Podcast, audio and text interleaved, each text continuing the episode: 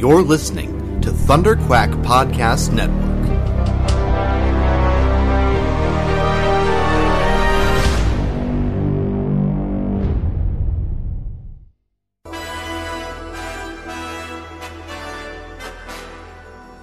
It may look like an ordinary podcast, but this one's bigger on the inside, and it can travel anywhere in time and space.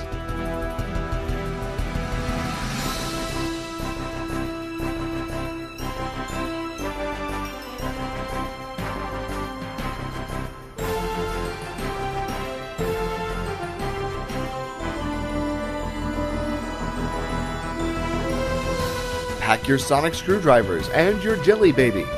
Grab your hats, scarves, and tighten your bow ties. You're the companion now, so get ready to run with your hosts, Jason Hunt and Paul Gann.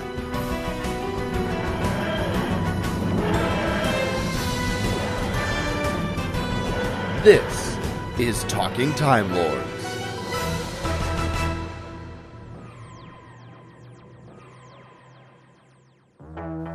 Hey, everybody, and welcome back to another exciting episode of the Talking Time Lords podcast. This is episode number five, the Daleks Story Review. I'm, as always, one of your hosts, Jason Hunt, and with me, my companion on this great podcasting adventure, we have Paul Gann. Allons-y. How's What's it going? Paul? Hey, Oh, well, today we're going to be doing something a little bit different. Um, well, everything's a little bit different right now because we're so early on in the show, but that's besides the point. Um, it also keeps it fun. It does. It does.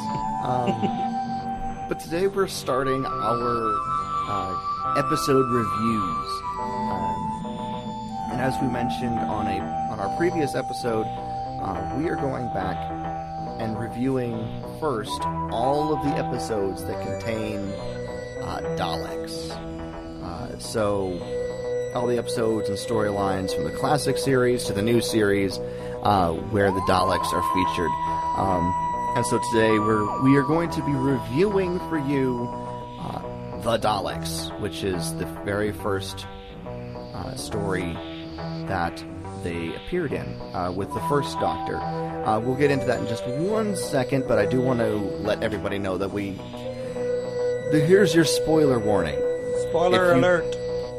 If you do not want to uh, be spoiled on the show on, on these episodes, if you're going to be watching them uh, and you don't and you want to wait until after you've seen it to, to listen to this, leave now and come back later. Otherwise, you've been warned, and um, we will we completely spoil this this story for you. Um, I wish we had like a, a little you know button we could push and we could have the river song.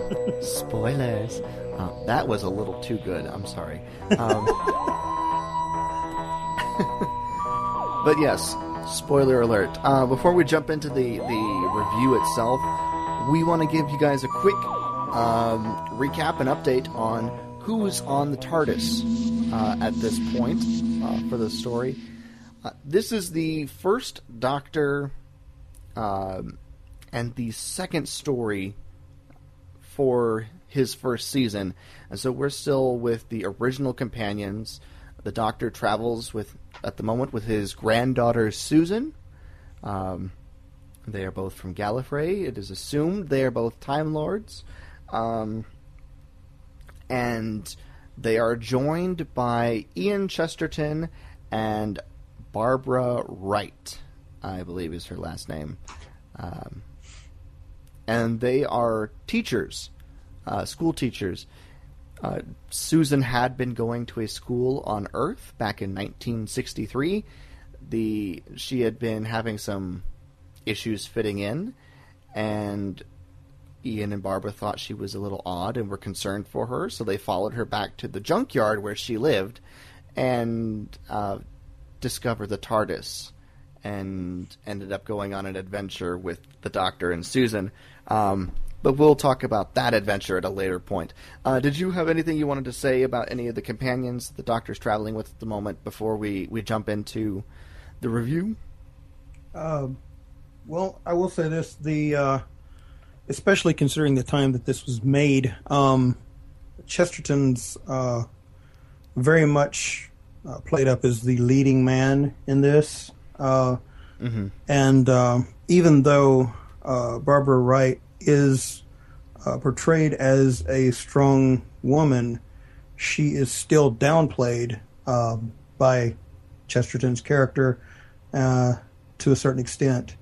Um, and I, we can get into that a little bit later uh, while we're discussing the episodes. Uh, but uh, I just feel like that uh, that you have to watch this with the understanding of when this when the time period was that this was made. Right. Right. Um, that's very true.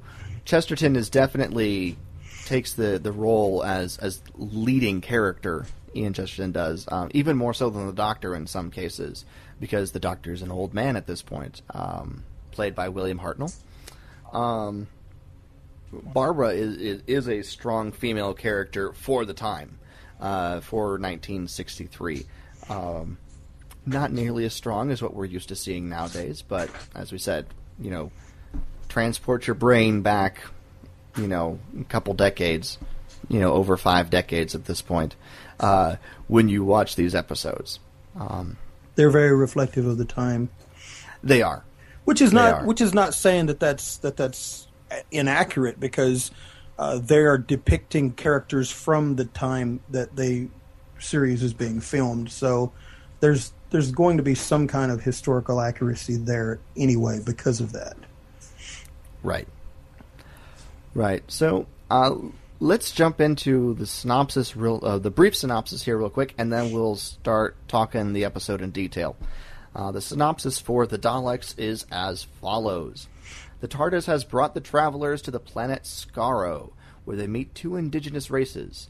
The Daleks, malicious mutant creatures encased in armored travel machines, and the Thals, beautiful humanoids with pacifist principles. They convince the Thals of the need to fight for their own survival. Joining forces with them and braving Skaro's many dangers, they launch a two pronged attack on the Dalek city. The Daleks are all killed when, during the course of the fighting, their power supply is cut off. So. Jason's looking at me. He knows I want to say something. yes, and we'll get to that at the end of the episode. Um, but we are introduced to in the uh, chronology of the show Doctor Who the first alien planet um, that we ever get to, and that being Skaro. Uh, and this is a planet that is completely. The really interesting thing, and I thought this was kind of cool, is that they the TARDIS lands in a petrified forest. Yes. The forest is stone, and that's really kind of cool. I'd like to see something like that someday, but you know, it would take a catastrophe of unimaginable proportions to turn a forest into stone. So maybe I don't actually want to see that.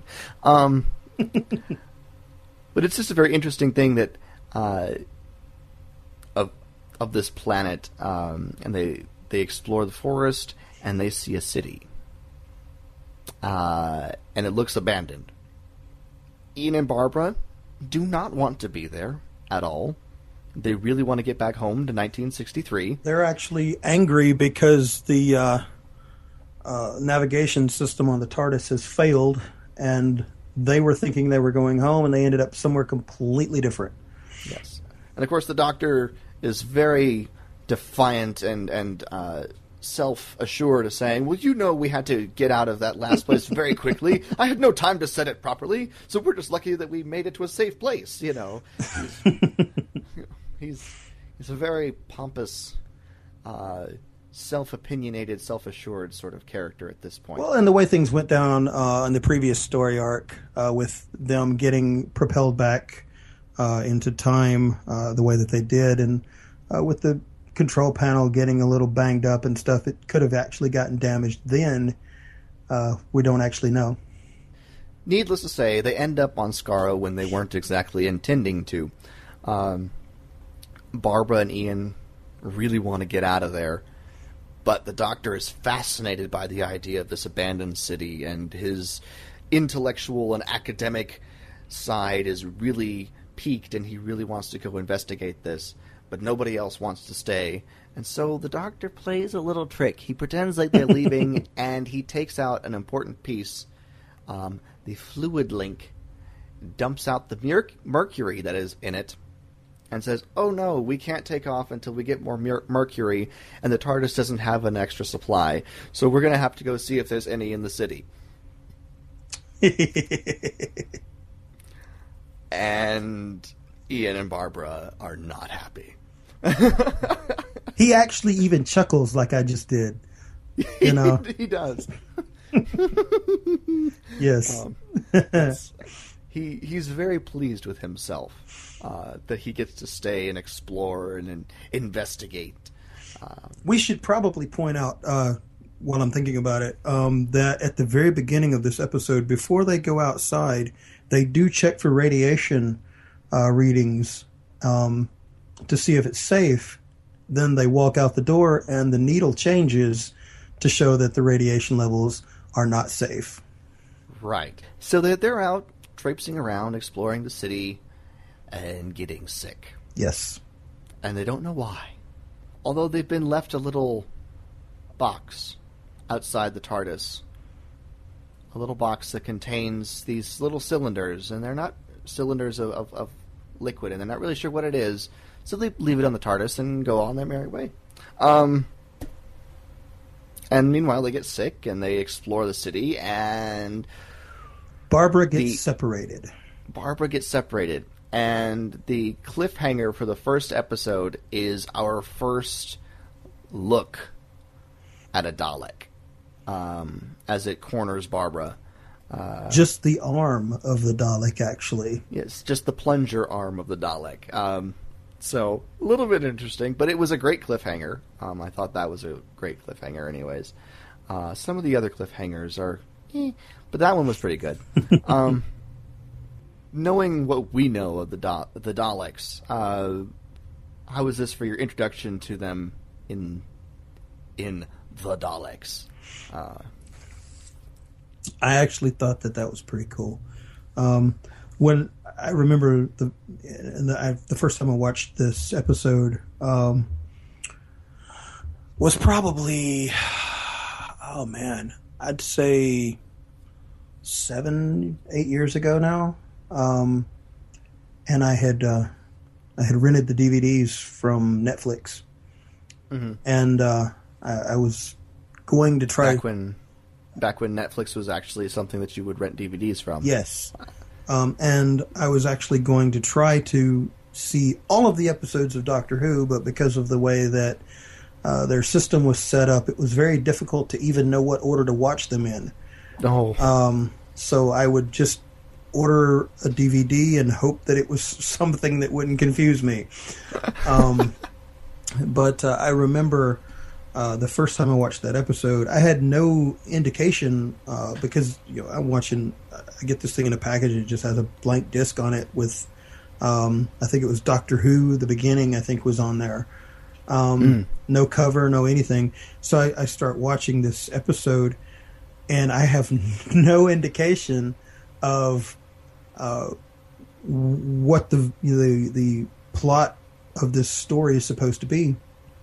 And I see that arm come up in the screen, and I immediately go, "Oh wow! Oh yes! Oh yes! It's the Dalek! It's the Dalek!" You know, because I, you know, that was that was such a surprise to me. Uh, and I, I was wondering when they were going to come up in the storyline.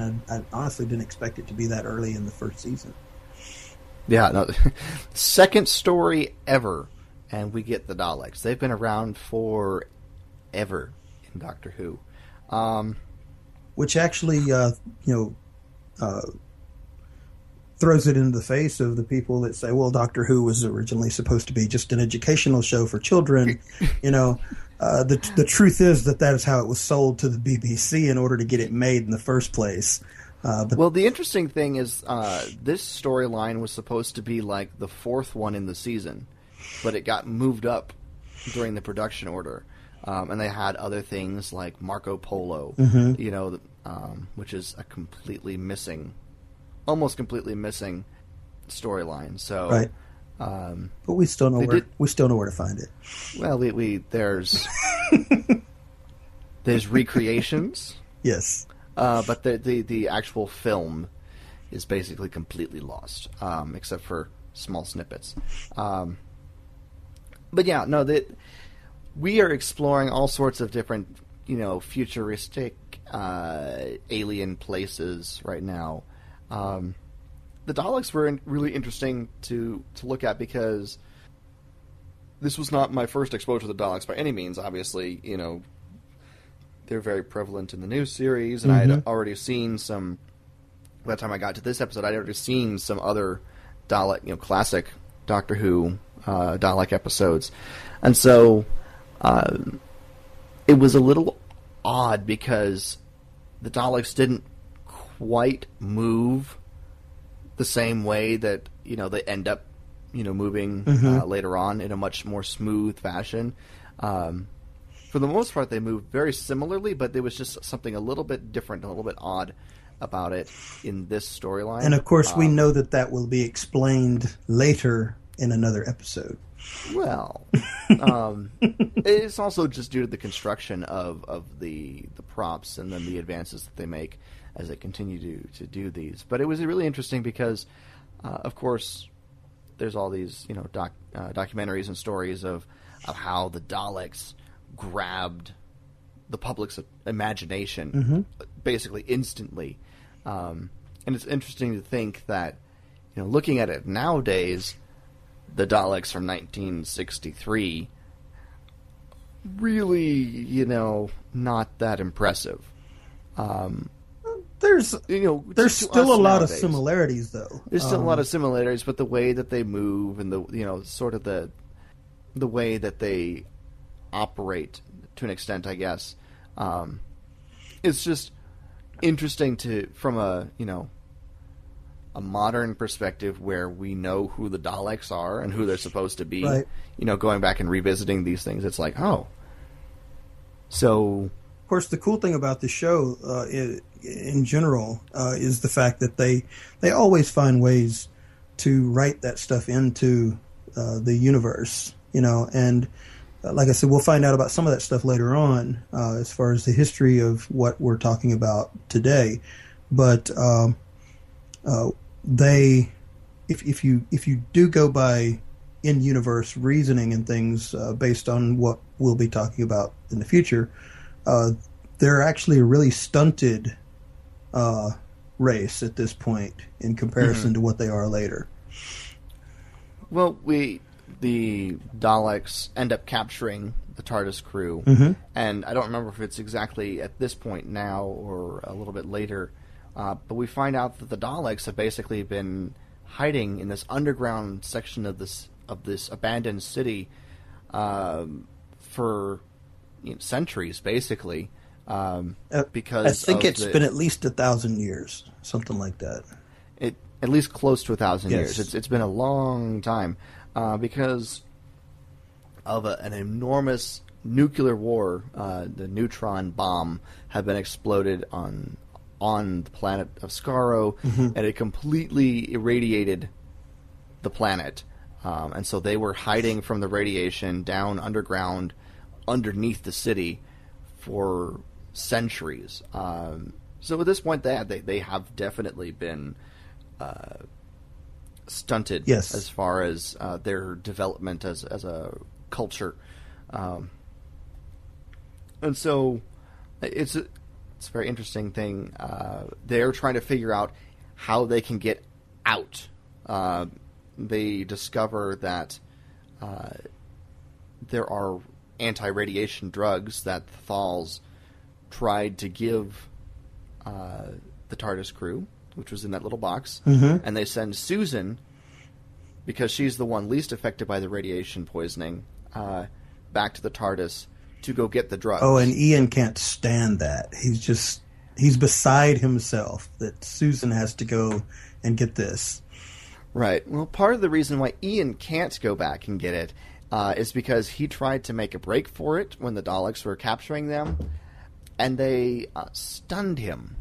Uh, they, they, you know, shot him with a stun bolt, basically, and it paralyzed him from the waist down temporarily. Right. So he's slowly getting feeling and the use of his legs back. So, uh, but it's not fast enough to for what they need. And Susan's the only one that's capable of travel, and she ends up getting sent back out into the the wilderness to go back to the TARDIS and fetch the, the anti radiation drugs. And if you think about it, based on you know other storylines that we've seen of the Daleks, this is actually typical Dalek behavior. They use manipulation to get what they want, uh, and and they only keep people alive if it benefits them. Oh yeah, oh yeah. There's several times later on where they they're debating the merits of keeping the prisoners alive. Um, several times they say, "See, it was a good idea. You know, it was beneficial for us to keep them alive at this point." Um, but the interesting thing is, uh, Susan gets back to the TARDIS, and as she's leaving the TARDIS, encounters uh, our first Thal that we meet, um, and th- this being Alydon. Yes, Alydon and she's at first scared of the Thals because the Daleks have said that they're these monstrous mutations. And, you know, Susan and Barbara and the rest of the crew have said, well, if the Daleks are this horrible, what must the Thals look like? Um, but of course, the Daleks see anything that isn't Dalek as a horrible mutation, and that right. is very clearly and very early on set up as, as one of the um, the qualities of the Daleks. For the people who are not familiar with what the Dalek look like on the inside of their armor, should we go ahead and let them know? Mm, nah, nah, uh, because it, it they change, they mutate. The, the the fleshy part of the Dalek mutates over time. Um, and there are some reasons behind that, actually, uh, in the stories as well. Experimentation, but we'll we'll we'll address those when that happens. Um, the Thal um, scout, basically, is what he is. Alydon uh, ends up informing Susan that they need help because they're starving. Uh, their crops are failing because there hasn't been enough rain, uh, and they're looking for food, and they're wondering if the Daleks might be uh, disposed to helping them. Um, and so Susan is supposed to be able to help be an intermediary there um, between the Thals and the Daleks in exchange for food. Um, she gets the radiation drug, anti-radiation drugs back for her and the rest of the TARDIS crew. So they start recovering, which is great because if they didn't, then well, Doctor Who would have ended right then and there. Um, well, you know, he would have regenerated, but well, uh, uh the show the show would have ended right then and there. Um, but the Daleks don't really want to barter and trade with the Thal. We find out very early on that they're going to use Susan and use her goodwill um, against the Thal and set up an ambush. Um, so we know very early on that that uh, this is not a good thing. It turns out that the Dalek have been trying to find a way to kill the Thal the entire time. Oh yes, um, because from, the from the first why... point that they found out that there were survivors of the right. of the war. Right. Then there's the reason why there's so much radiation and the neutron bomb was exploded is because the Daleks and the Thals have been at war. It's a horrible, horrible, bloody war. Um,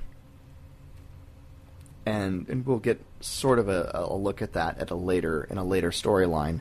Uh, but what we know in this storyline, all we really know in this storyline, is that it was a horrible, horrible war. It completely, you know, nearly destroyed the surface of the planet, um, and it has left everybody with just, you know, uh, this drive to survive. Mm-hmm. Uh, whereas the Daleks will survive by any means necessary, um, as they always do.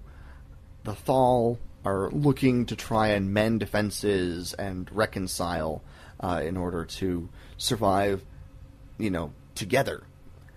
Uh, the Thal, uh, we do find out, according to. Uh, uh, well, we might not to say that until we actually get there in the story.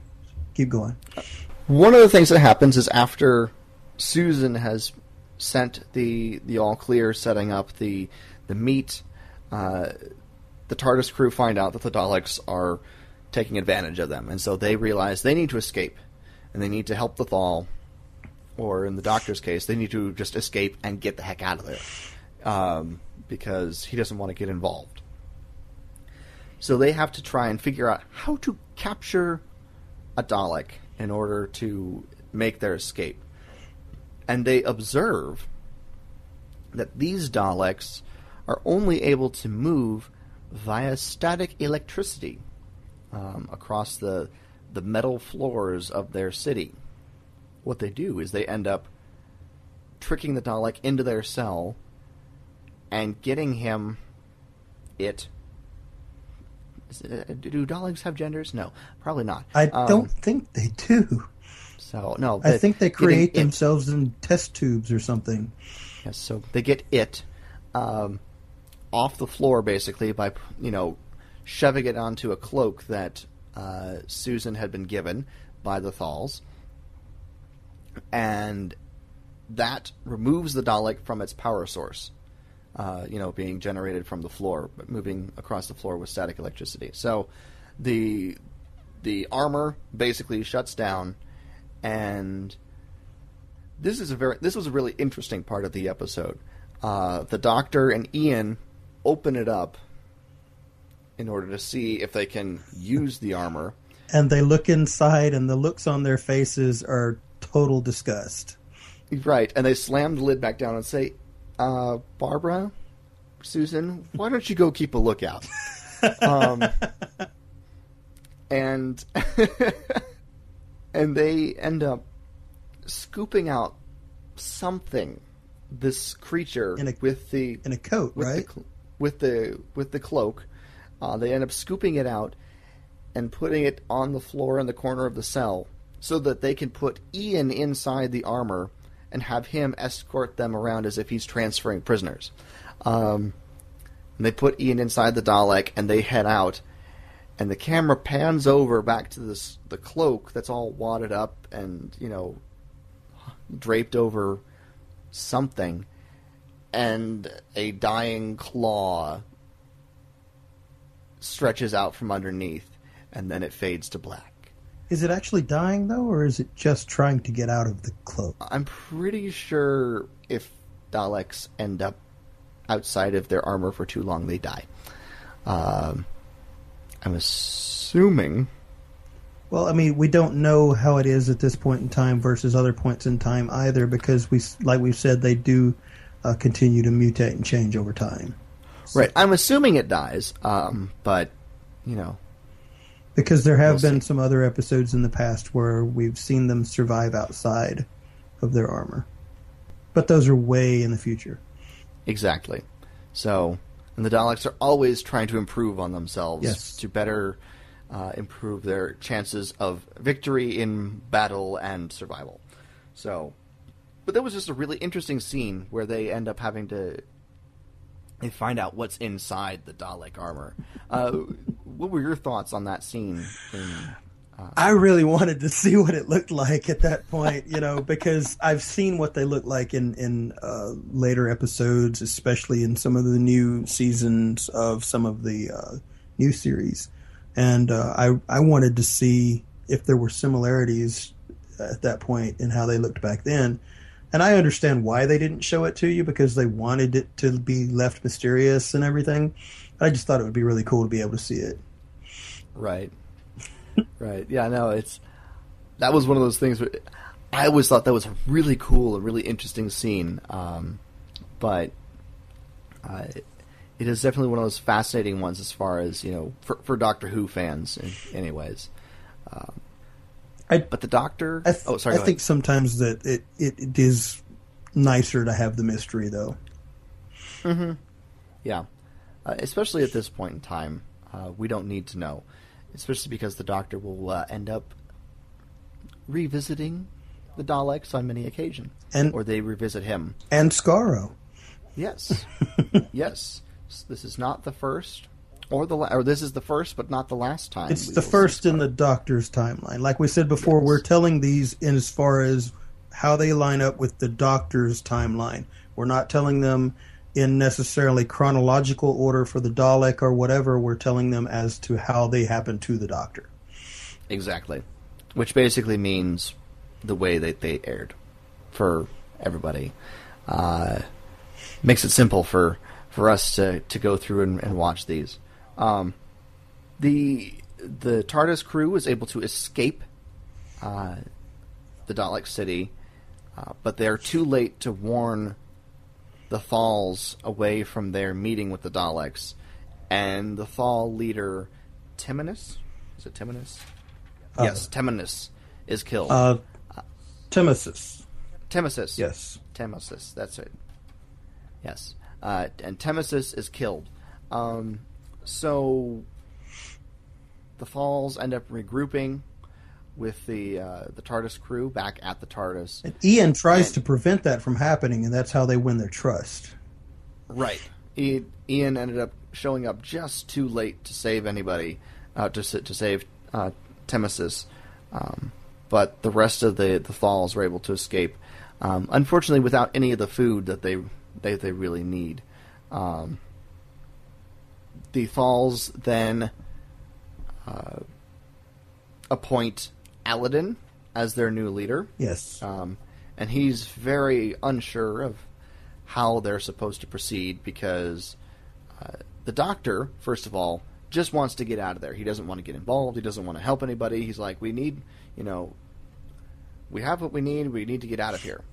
Although he doesn't exactly have what he needs because the fluid link has been taken from him by the Daleks. but he doesn't know that yet. He doesn't quite know that. um, He also Ian- doesn't have his coordinates either to get off the planet uh, and get where he needs to go.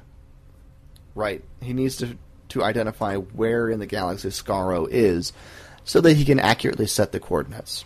At least that's what he says. And this is the point in the story where not only do we see him trying to find out about the coordinates and the star charts that the uh, the Thal have, but also uh, in looking through these documents and things that the Thal have, he finds uh, the Thal's version of the history of the planet. Uh, now we know because we've seen these episodes in different order that this history is not truly accurate. Uh, we know that, but they don't know that, and the Doctor does not know that at this point because he is there for the first time. Um, and so there's Right. there's a lot of information that is exposed in this uh, episode uh, that is later proven to be inaccurate. yeah. And of course, you know, this history has been basically all, it's almost been like an oral history Right. uh, passed down for hundreds and hundreds of years. So it's gotten a little bit um, Skewed. skewed or a little bit uh, inaccurate. Uh, but the the general idea, for the most part, is is correct um, as far as their history is concerned. Uh, There are e- there are key elements that are missing. Is my point. yes, and we will talk about those later when we get to them. When the do- when the doctor discovers them. Ian, however, really wants to stay and help. Is it Ian? No, it's Susan. Really wants to stay Yes. and help the Thals. Um, Susan wants to stay. Uh, Barbara wants to help them. The doctor wants to leave, and uh, Chesterton basically he's kind of torn in between. mhm. Uh, but then he realizes that he doesn't have the fluid link because the Daleks took it from him when they were captured. Yes. So that one essential part of the TARDIS um, that they needed to get off the planet is back in the city. And of course, uh, Ian and Barbara are livid with the Doctor when they find out, you know, that he Tricked did this on purpose Yeah, he and it was all a trick. Um, so as, as one would expect them to be. Um, but of course, you know, in order to be able to get off the planet, they have to get that fluid link back. So Ian immediately jumps into trying to organize the Thal to rise up and and to become Well, actually, though, uh, if you'll remember, the doctor was more adamant about the fact that they had to get the Thal to help them get the fluid link back. Ian was the one that was saying, "I can't ask these people to risk their lives for a piece of equipment." You know, True. he wanted So- them to rise up against the Dalek for their own good, but he could Yes. not ask them to do that just so that he could get the fluid link back. Right, right. But he's he's trying to rally the Thal, um, and they're like, "No, we're not going to fight. There has been too much fighting after the Neutronic War. Uh, there's been enough death. We don't need to do this." Um, Ian threatens to take their entire history, which is contained in this uh, case um, that they carry around with them, and just turn it over to the Daleks. And they're, you know, they don't move to stop him. And so he's like, well, that doesn't work. And so he goes and he grabs the hand of Dyoni, who is a uh, a lady Thal, um, who appears to be uh, promised to uh, Alydon, Mm-hmm. and he threatens to take her to the Daleks in exchange for the fluid link. And Alydon clocks him. Yes. yeah. Now this was a very interesting scene because it just it plays on the idea of how far is Ian actually willing to go to get what they need and get off planet. Because while later on we sort of get the idea that Ian really wasn't going to take Dyoni, Mm-hmm. in the heat of the moment, we don't get that. He seems like he's really just fed up with them and their extreme pacifist ways, and he's just going to do anything he can to get what they need to get off planet. Um, He was pretty good at his play acting. he was. He was, but it was just really interesting because you know, watching it for the first time or rewatching it uh, the other day, I was like, "Oh wow, how far is Ian really willing to go?" Because he seems like a nice guy. He's a he's a very you know friendly looking guy, and he's generally got a very Right. genial disposition. Um, but he sort of flips a little bit, and he gets very serious and very angry, um, and says and does things that, frankly, a Dalek might say and do. Um, what did you think about that? I think that was kind of part of the point, uh, is because uh, you know you, you're asking yourself the question: How far can I go before I turn into the thing that I'm trying to prevent? Uh, you know how what how far is too far before I step over that line? And I think it's it's important too that, that we understand that the reason why the Thal are such staunch pacifists uh, at this point is because they believe that they were the ones that destroyed the planet that because they believe their ancestors were so violent and so destructive that they destroyed everything and they don't want to repeat history. Uh, they feel like if they if they fight at all if they show any uh, inkling of fighting at all that they are uh, showing themselves to be a violent race. Uh, and they don't understand that there's a difference between just being a violent race to be a violent race and actually standing up for yourself. Right. Right. And so when Ian is able to uh, get under Alydon's skin by threatening to take Dyoni to the Daleks, and Alydon clocks him, and it's a it's a really nice punch Yeah. too. Um,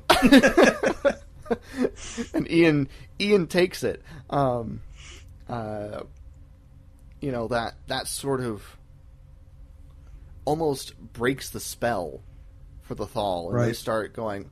They start actually considering seriously the idea of, of, of standing up and, and rising up against the Daleks. And Ian looks at him and says, "Oh, so there are some things that you'll fight for." I do like that line. He's like, oh, as he's you know massaging his jaw. Um,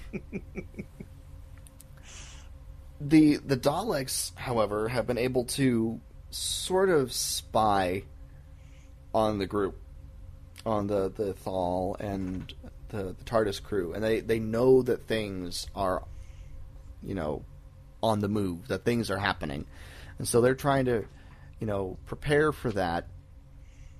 And I don't remember exactly if it's Okay. at this point or if it's a little bit At, later. at this point, the Dalek have actually synthesized the radi- Yes. radiation antidote um, based on the the uh, chemicals and everything that they got from the Thal.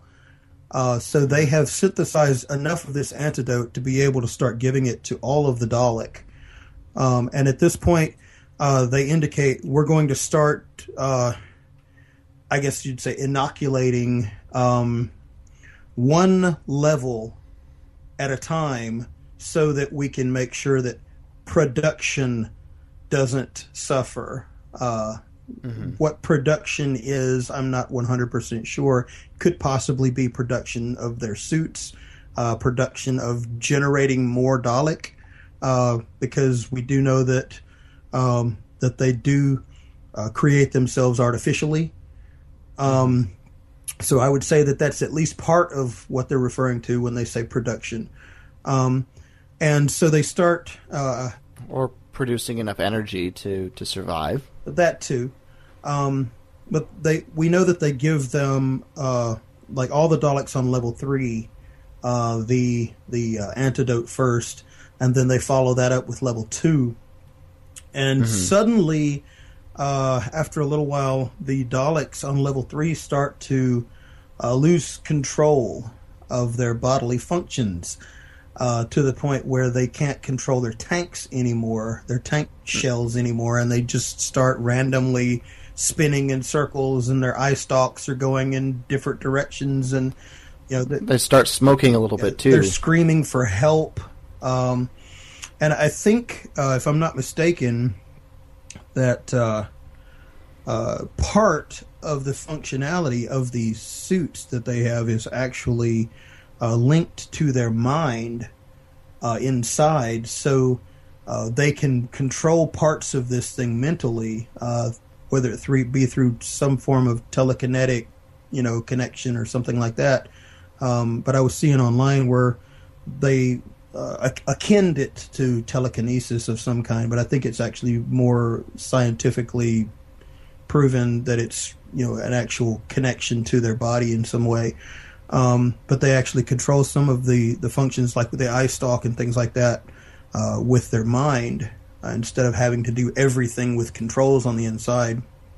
And uh, so that would explain if their body's going haywire. That would explain why their suits start to go haywire as well. Um, but you see them spinning in circles, and and and you know some of them are screaming for help and and saying, "Help me! Help me! Help me!" Uh, I, I may be wrong, but I think one of them even says he can't see. You know, I, it's um, there. There's all sorts of different uh, reactions. Right. It's all very. It's it's bizarre and it's kind of kind of freaky a little bit. it's Um, almost creepy. Yeah, it's a little it's a little Um, creepy. Um, and the Daleks discover that it's the anti-radiation drugs that are killing them, and so they deduce that they actually need the radiation to survive. Right. They have mutated enough and adapted enough that the radiation is what's helping keep them alive. Uh, so instead of trying to reduce the amount of radiation outside, the Daleks determined that they need to increase radiation in order to, you know, maintain their living and then be able to further develop themselves. They actually did experiments on themselves, uh, and what I mean by that is all of the ones on level three ended up dying, uh, but the ones on level two had not uh, been uh, exposed that far. exposed to the drug long enough for that to happen to them. And so what they did was they took the ones from level two and put them into the uh, the nuclear waste disposal chamber of of the city just to see what the radiation would do to them if they did that. So they were willing to do experiments on their own kind that were still alive just to find out what happened. Uh, yeah. yeah, I thought that was creepy in itself too. Yeah, no, they're um, they're a little bit like the Cybermen in that they do things logically to a fault, um, without actual consideration for human for human life and that sort of thing, or or Dalek life, um, if you will. Um, but unlike the Cybermen who do it because they're purely logic without emotions, the Daleks are like, no, this is the best way to survive, and it just doesn't matter. It's it's You the whole idea of we're willing to kill a hundred of our own people if we can save a million of our own people. Right. Right. And so they they just decide that they need to try and increase exponentially the out the outside radiation. So they start taking a look to see what it would take to get another neutron bomb primed and ready to go. Um, we find out later that it'll take too long, so they decide, well, we're just gonna open up a reactor and and let that soak, you know, permeate the atmosphere. Uh, so they're just going to open up the nuclear reactor and let it just, you know, go into the atmosphere, and that'll be great. So um, Yeah. that happens a little bit later. It doesn't but- matter that they just they destroy all life on the planet uh, as long as they survive. Yep. Uh, all life, you know, all Dalek life would survive, and that's all that matters to them. Um, but the Thals and uh, the crew of the TARDIS uh, decide that they need to they need a plan of attack. So Ian, Barbara, and a group of Thal are going to go and try and work their way through the swamps and through the caves in the mountains behind the city to try and come up behind the city and infiltrate uh, the Dalek city to help get the rest of the Thal inside. Meanwhile, the Doctor, Susan, Alydon, and the rest of the Thals will distract the Daleks and keep their attention focused uh, away from the mountains. Um, and so this is when we start finding out that the the nuclear radiation uh, has also affected the wildlife, uh, and that you know things are a lot more scary and dangerous and uh, out to get you than they used to be. This is the belief. Yes. Um, although one of the uh, Thal on the mountain expedition does quickly meet his end when he's drug into a whirlpool created by some sort of water monster. that we never Um, get to see. Yeah, we don't really see it. It we see the whirlpool yeah, swirling. it's really weird whirlpool too. yeah, that that was early. Uh, I don't want to say computer animation, but it's basically they were laying over an animation on top of the uh, the film in order to get really that. couldn't tell it though. It was it looked pretty good. It was for for 1963, still in black and white. It was pretty good, Yeah. Um, considering the budget that BBC didn't give them. Um, We don't need to get into that. right. um, but uh, so they're already down a man very early on, um, and they they make their way to the caves and keep getting lost and trying to find their way around. And it, this is where it kind of slows down a bit for me. Um, I would have to agree. because we get this entire cave sequence um, that probably could have been condensed, uh, but there's a lot of different things that go on, and it's, it's very long. Um, Personally, I think they could have gotten by with leaving out an entire episode length and chopping the story down a little bit more, and still Yeah. still told the entire story. I agree. I agree that this storyline is seven episodes, and I think it would have been good as six. Um, but they probably had a, a quota of episodes to meet, so they're like, "Well, we'll we'll extend the cave sequence. Yes, that'll work." um, but uh, they lose uh, somebody else. He ends up, you know, not ma- being able to make a jump across a chasm, um, and ends up plunging to his death after he cuts the uh, the rope holding him because he's going to drag everybody else down Yeah, with that's him. Antodus. He he's actually um, he's he's portrayed as a little bit more of a cowardly character starting out, um, and the way His fear, his fear is that everyone is going to die. right, This, there's no way this can su- suc- eh, succeed, um, and everyone is going to die. But the way that he meets his end, you don't really know if he did it out of bravery or if he did it out of despair y- because he actually kills himself. Right. And whether or not it's just because he's going, well, there's no way out of this, so I'm just going to cut the rope, or if it's or if he's doing it because he doesn't want to pull everybody else down with him, Right. we don't really know. We don't really get to ask him, you know, because he just does it. Uh, you know, there Ian is attached to the other end of the rope, and he's being pulled off the the little ledge that they're trying to get to. Um, And Alad- And Alydon is in the middle. He's dangling in the middle. Um, uh, An- right? Antodus. And- I'm sorry. Yeah. Hmm? Antodus. Antodus. Ant- uh, Alydon is back with the doctor. Okay, my bad. I'm I'm, I'm Um, thinking of something else.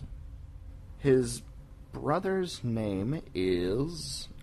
Where is that? Uh, Ganatus. Ganatus, and Ganatus is kind of the leader of this expedition into the uh, the mountain. Okay. Yeah. Um, Ganatus is trying to, you know, hold on to Ian so Ian doesn't fall. Susan, not Susan, uh, Barbara, and the other uh, surviving Thal with them are already around the corner, so they aren't able to help. Um, and Antodus cuts the rope. Ian is saved, and Ganatus uh, has a moment of despair as well. And Ganatus uh, is actually, in my opinion, more um, along for the journey because of Barbara, uh, because he has a thing for Barbara, he does. um, and so I think he knew that she would not stay behind, and so I think he ended up going just for her. Yeah. Although he was, you know, much more positive. Unlike his brother, he was much more positive and said, "Well, we we can do this. We have to do this. You know, it's uh, we'll make it." Um, and then after his brother dies, uh, he has a moment of despair where he basically says, "What's the point in going on?" You know, Right. it, and that's when their their their light their lights start to flicker out, and they find that there's a some light coming into the cave, and they're able to to make their way into the city. Um, meanwhile, the doctor is trying to come up with a way to uh, eliminate the Daleks' ability to spy on on the Thals, um, and so he and Susan end up sneaking into the city um, and shutting down their uh, oh, what do they called it? Um, vision scope or something like that. I think so. Uh, he he likened it to uh, radio and television uh, antenna. antenna. is what he likened it to. and and so he gets in there. Uh, they're able to to sneak in and knock out their basically their intelligence gathering system. Um, unfortunately, uh, the Doctor and Susan are captured again, uh, and so the Thals are basically sitting outside the city trying to figure out well when is the right time to attack. We have to give the mountain expedition their chance to get in, but now we also have this more pressing pressing issue of rescuing the doctor and Susan. Um, when do we attack? When do we try and rescue them? Um, and Alydon is forced to really make that final step for the Thals to say yes, we're going to fight, rather than you know just sort of using subterfuge to sort of disrupt or uh, disable, you know, viewing devices. They're actually going to go and fight Right. the Daleks, um, and so this is almost like that final step for them, and they had to make that decision on their own without influence from the Doctor or Ian or anybody else from the TARDIS. It, it So- was it was them finally deciding to grow as a as a people. That was kind of an interesting situation there. But finally, in the final episode, everybody meets up in the middle. The Doctor and Susan are be captured and being held in the main control room, while the Daleks are counting down to you know opening their nuclear uh, cores to the atmosphere. Uh, Ian, Barbara, and the rest of the Thal come in from the mountain. They all e- meet in the middle, and there's this. Uh, well, I was going to say heated and pitched battle in the control room. Um, it looked like it was supposed to be. Um, and, and it, to an extent it was, but uh, obviously we don't get the dramatic explosions and Well, high energy Budgets, editing. that- budgets being what they were, we we got Right. as good as they could give us. and the Thals are able to win, and they knock out the power system for the Daleks. Uh, th- that helps generate the static electricity that they need to move and function. Um, and it was really interesting because they do that, and a Dalek who's you know still in its last, you know, hasn't used up all its power yet, turns to the Doctor and says, "Fix it, help us." And the Doctor says, "I couldn't even if I wanted to. I don't know how." But it's not. But he doesn't say it in like a resigned way. He says, "I can't do it. I don't know how." You're on your own. Sorry. So out of luck for you. You know. Right. you know. It's it's. He's almost like saying it. Oh, I can't do it. This is your defeat. I win. Um, you know. so it, it was really interesting because the doctor didn't seem too shook up about the fact that uh, that he was basically dooming that entire civilization to death because he couldn't fix something, and he was okay with it. And he did it in classic Hartnell fashion, grabbing the front of his coat and you know Yeah. Holding his lapels Yes. and straightening up and I couldn't You know- even if I wanted to. I don't know Yes. how. You know. Right. and so the the last Dalek is, you know, screaming and screaming and then he just sort of like goes limp. And when he goes when he goes limp the eye stalk just sort of like rolls back and goes straight up. It just sits Points at the ceiling. rest of the episode. yep. And it just sits there looking straight up for the rest of the episode. Which is both Uh, humorous and creepy at the same time. Yeah, it's kind of humorous because it all of a sudden just ah, it's you know bobbing around and spinning and ah, and then all of a sudden just stops, and the thing just sort of limply like rolls back and goes straight up. I guess it's sort of like eyes rolling up in the back I- of your head when you die or get knocked out or something, but it was just it was so kind of sudden that it it was a little funny, and then it just sort of sat there and it was like oh But there are some of them that got knocked over, so they're actually laying on their side, so they lost power because they weren't making contact with the floor. mm-hmm. Um, but uh, yeah, I, I think that, that it's interesting to uh, to to see that the Daleks were uh, defeated by their own power source, uh, and so or lack of well, access to it. Correct. Um, and I know that we talked about this before we got started. Um, we know they come back. That's not that's not a secret. We know they come back. You've either got you know a, one or two, maybe three different scenarios here. Either they weren't actually dead, and they just lost power and were trapped in these suits and had to find a way out of them, or there were more of them like we said before, maybe on the lower levels of the city that we did not see that didn't have access to get to that part of the city. And so those continued on.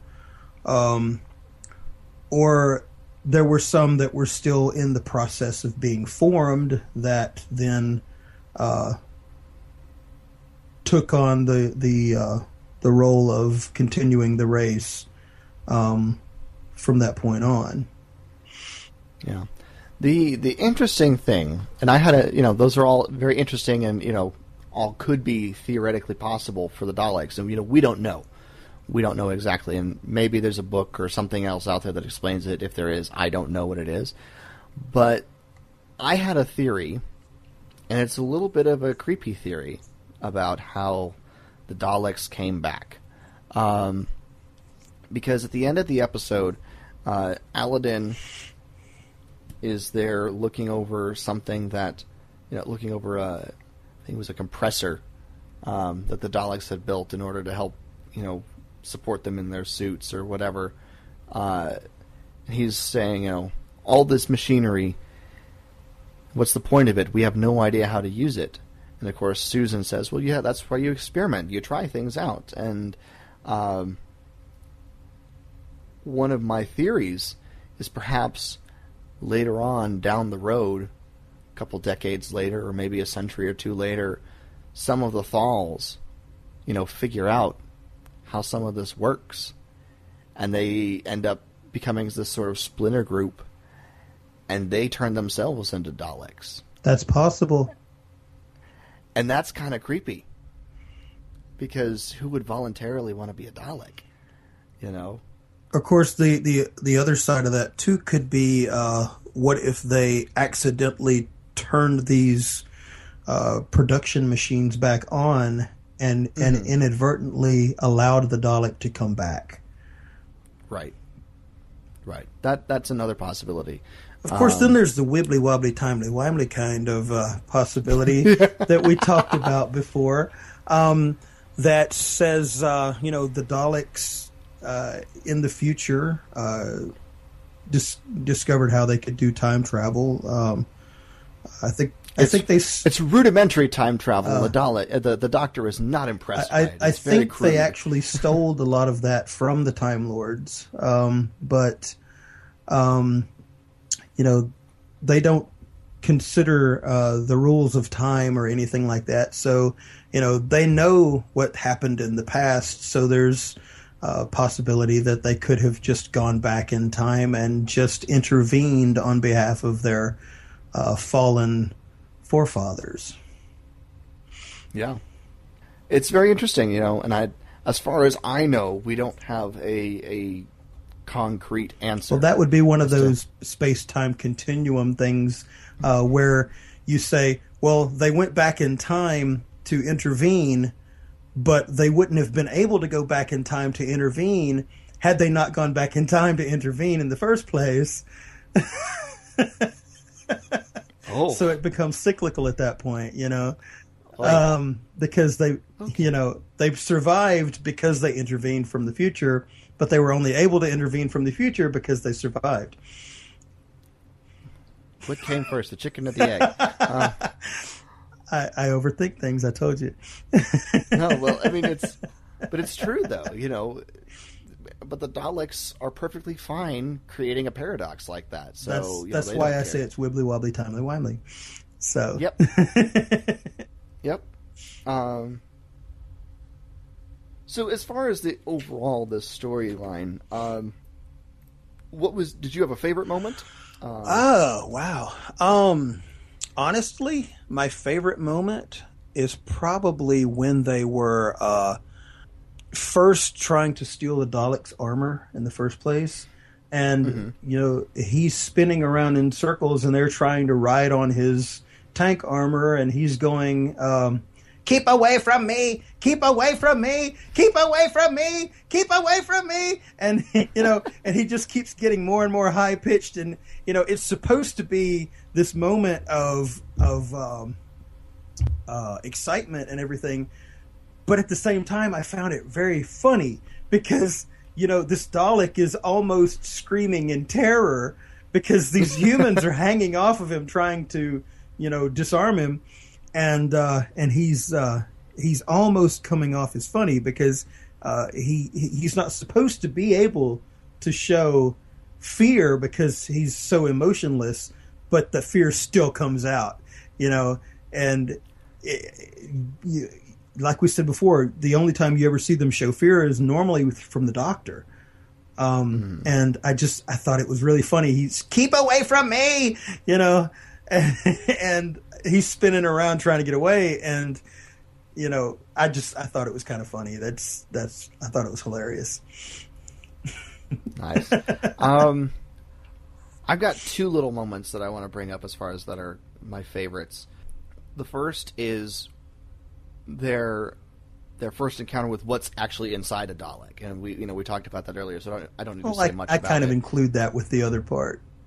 You're right, right. Um, but that's just such a, an interesting, fascinating um, section of it, especially if you're familiar with the Daleks from other storylines and episodes. Um, but also the way that they play it up. You know, the the way that they act that scene. It's very engaging and very interesting. They almost trying- break the fourth wall. Yeah, it's like, oh. Yeah, they almost look right into the camera and shake their head like, you don't want to see this. You know, almost.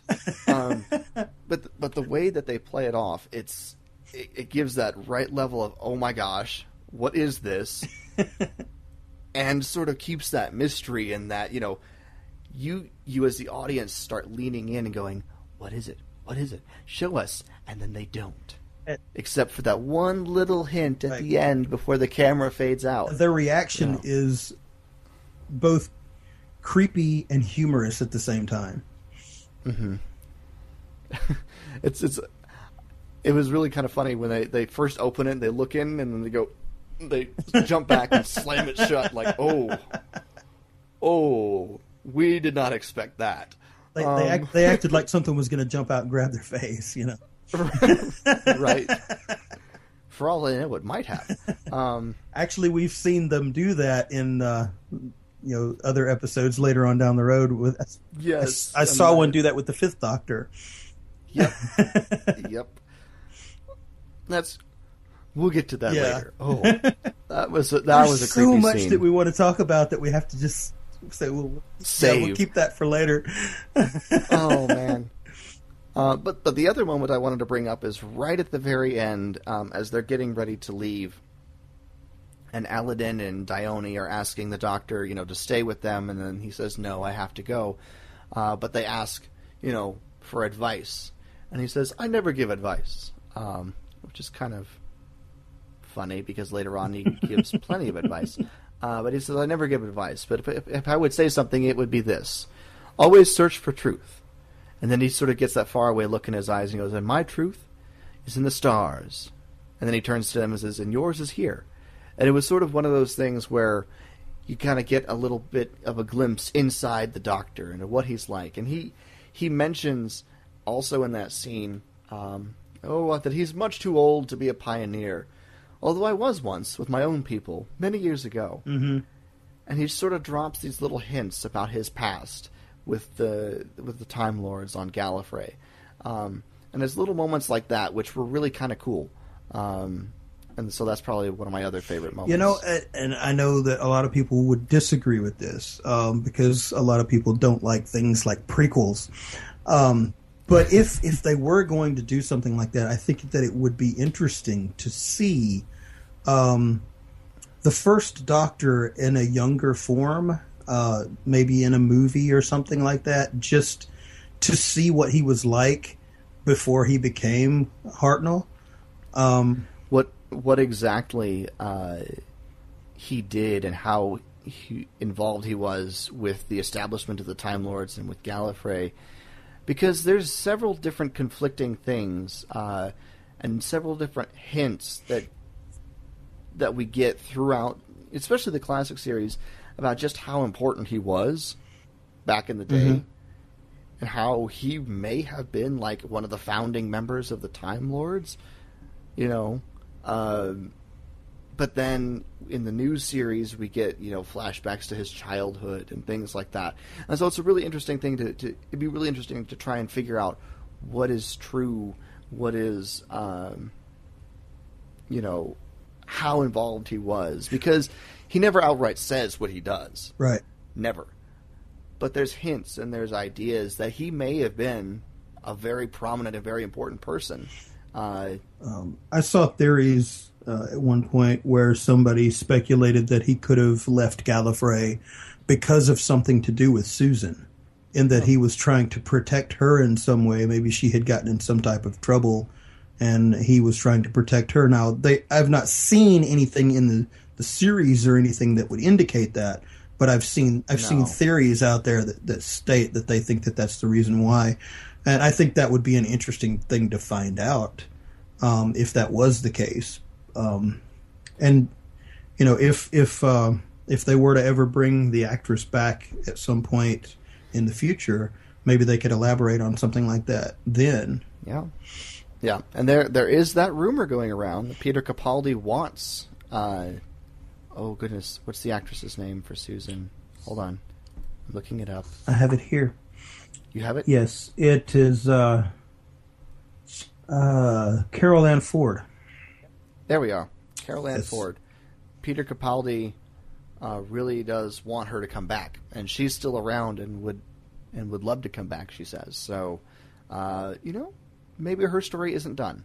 Um, Well, we never actually found out what happened to her uh, after her uh, stint on the TARDIS.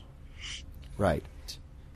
So that sort of uh, kind of flows into what we will be talking about next episode, and that will be our review of the Dalek invasion of Earth, which is a the second time the doc, the Daleks were seen uh, in the TV show um, in the second season uh, of the first Doctor's run on Doctor Who. Um, it's a, another six. This was a six-part storyline. Um, it is not available on Hulu Plus, unfortunately. It is able available on DVD, uh, or you can get it on iTunes for two dollars an episode if you want to do it digitally. And like I said, there's six episodes, so that'd be about twelve bucks for you. Um, there are also links online to be able to watch it, you know, that way throughout a uh, outside of a streaming service. And if you're curious about those, check our Facebook page, and we'll provide a link to those if you really want to watch these before uh, listening to our next episode.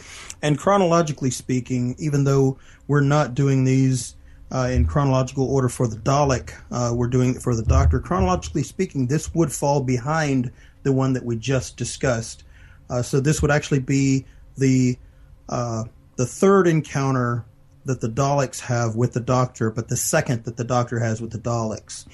And we will be able to see in this next uh, storyline how the Daleks have modified their tank uh, suits and uh, uh, overcome certain shortcomings and things that they had before, and the way that they have continued to adapt in order to be able to continue their race, um, and also uh, maybe have a little speculation on how they might have survived.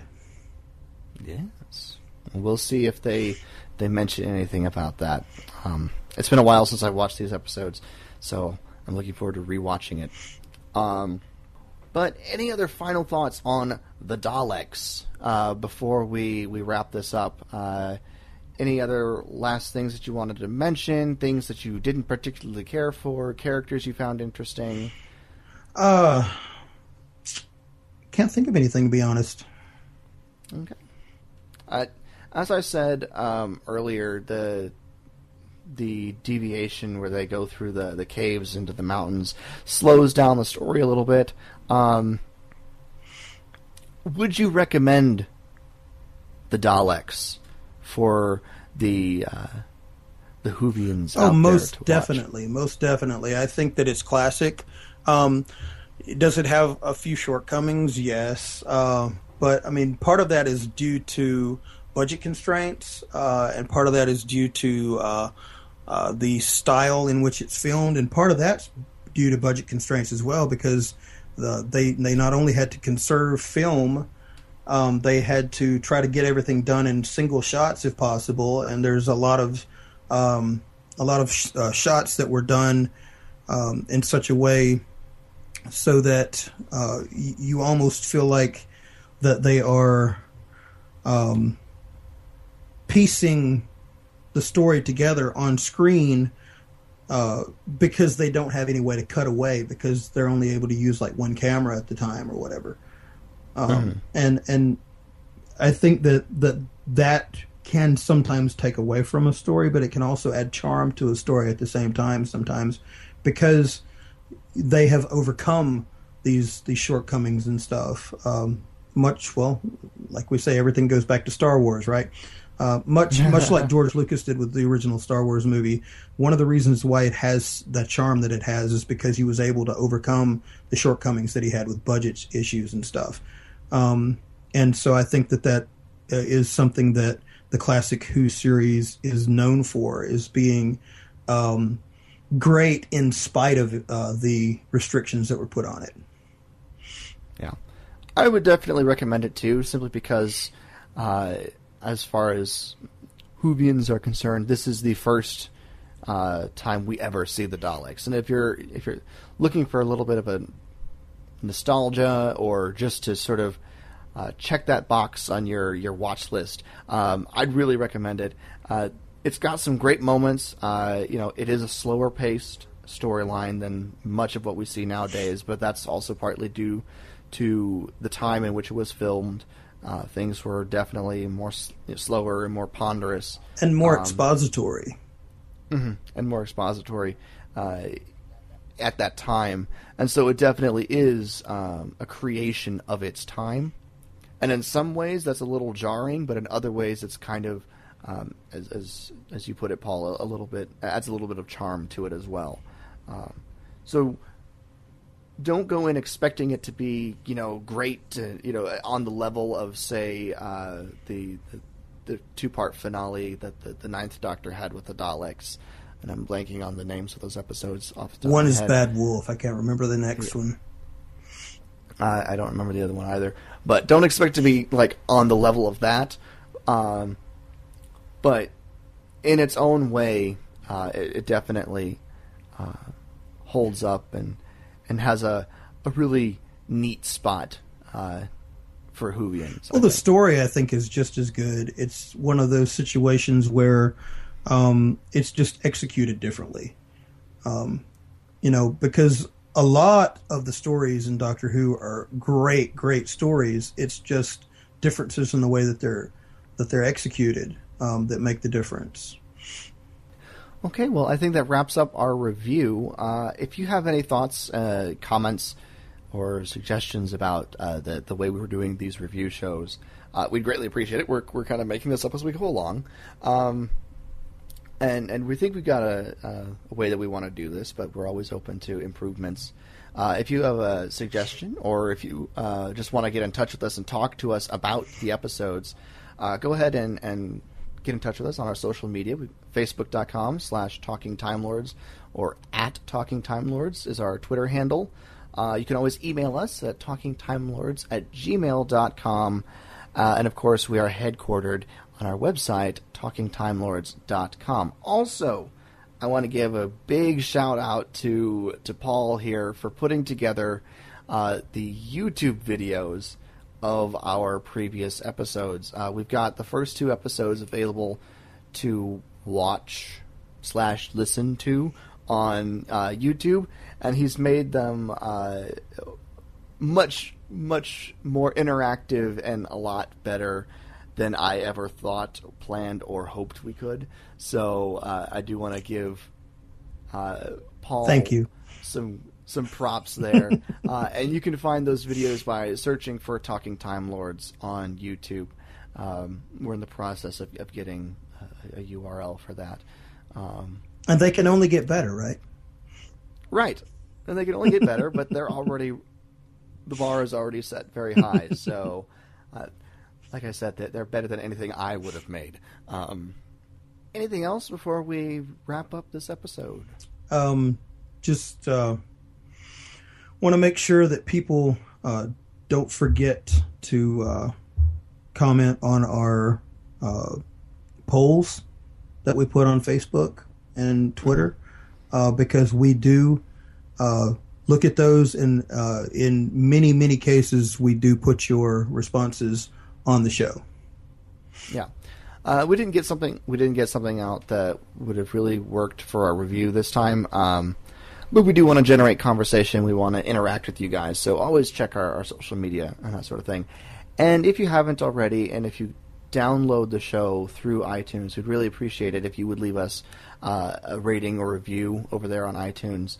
Um, because it would help our visibility and help more people uh, find and, and enjoy the show. Hopefully, hopefully you're enjoying the show enough to uh, to do that. So, um, And and tell your friends about us. yes, if you have fellow Whovians, make sure they know about us, uh, because uh, we're having a lot of fun doing this, and we want you guys to have fun along with us. So, but I think that wraps up this episode of the Talking Time Lords podcast. It's been episode number five, the Dalek story review. Uh, for Paul, I'm Jason, and until next time, May you hope far flung hopes and dream impossible dreams. thanks, guys. Keep away from me! Keep away from me! Talking Time Lords is a proud member of the Thunderquack Podcast Network.